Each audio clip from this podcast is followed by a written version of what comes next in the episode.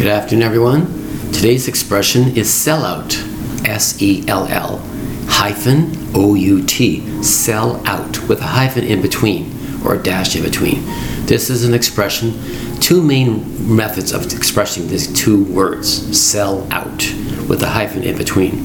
Sell out means, for example, you're going to the theater to watch a show. But before going to that theater, you call ahead, email ahead, or show up to the theater building.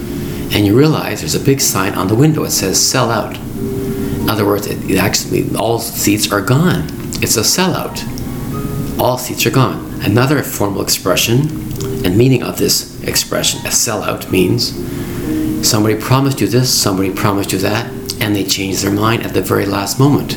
It was a sellout. You couldn't trust that person after that. He was not true to their word. They're called a sellout. You expected this, you expected that. You might have said this in writing, in written form, you might have said this verbally. When you got to the expression, all of a sudden that person said, No, I changed my mind. That is called a sellout. S E L L hyphen O U T. It's considered two words with a hyphen in between or a dash. S E L L hyphen O U T. The main thing you hear about this all the time is you're all excited to see something in a theater or a play, and all of a sudden you realize all the tickets are sold. It has been a sellout. That means that production has been very, very popular. That's why it's called a sellout. Thank you very much for your time. Bye bye.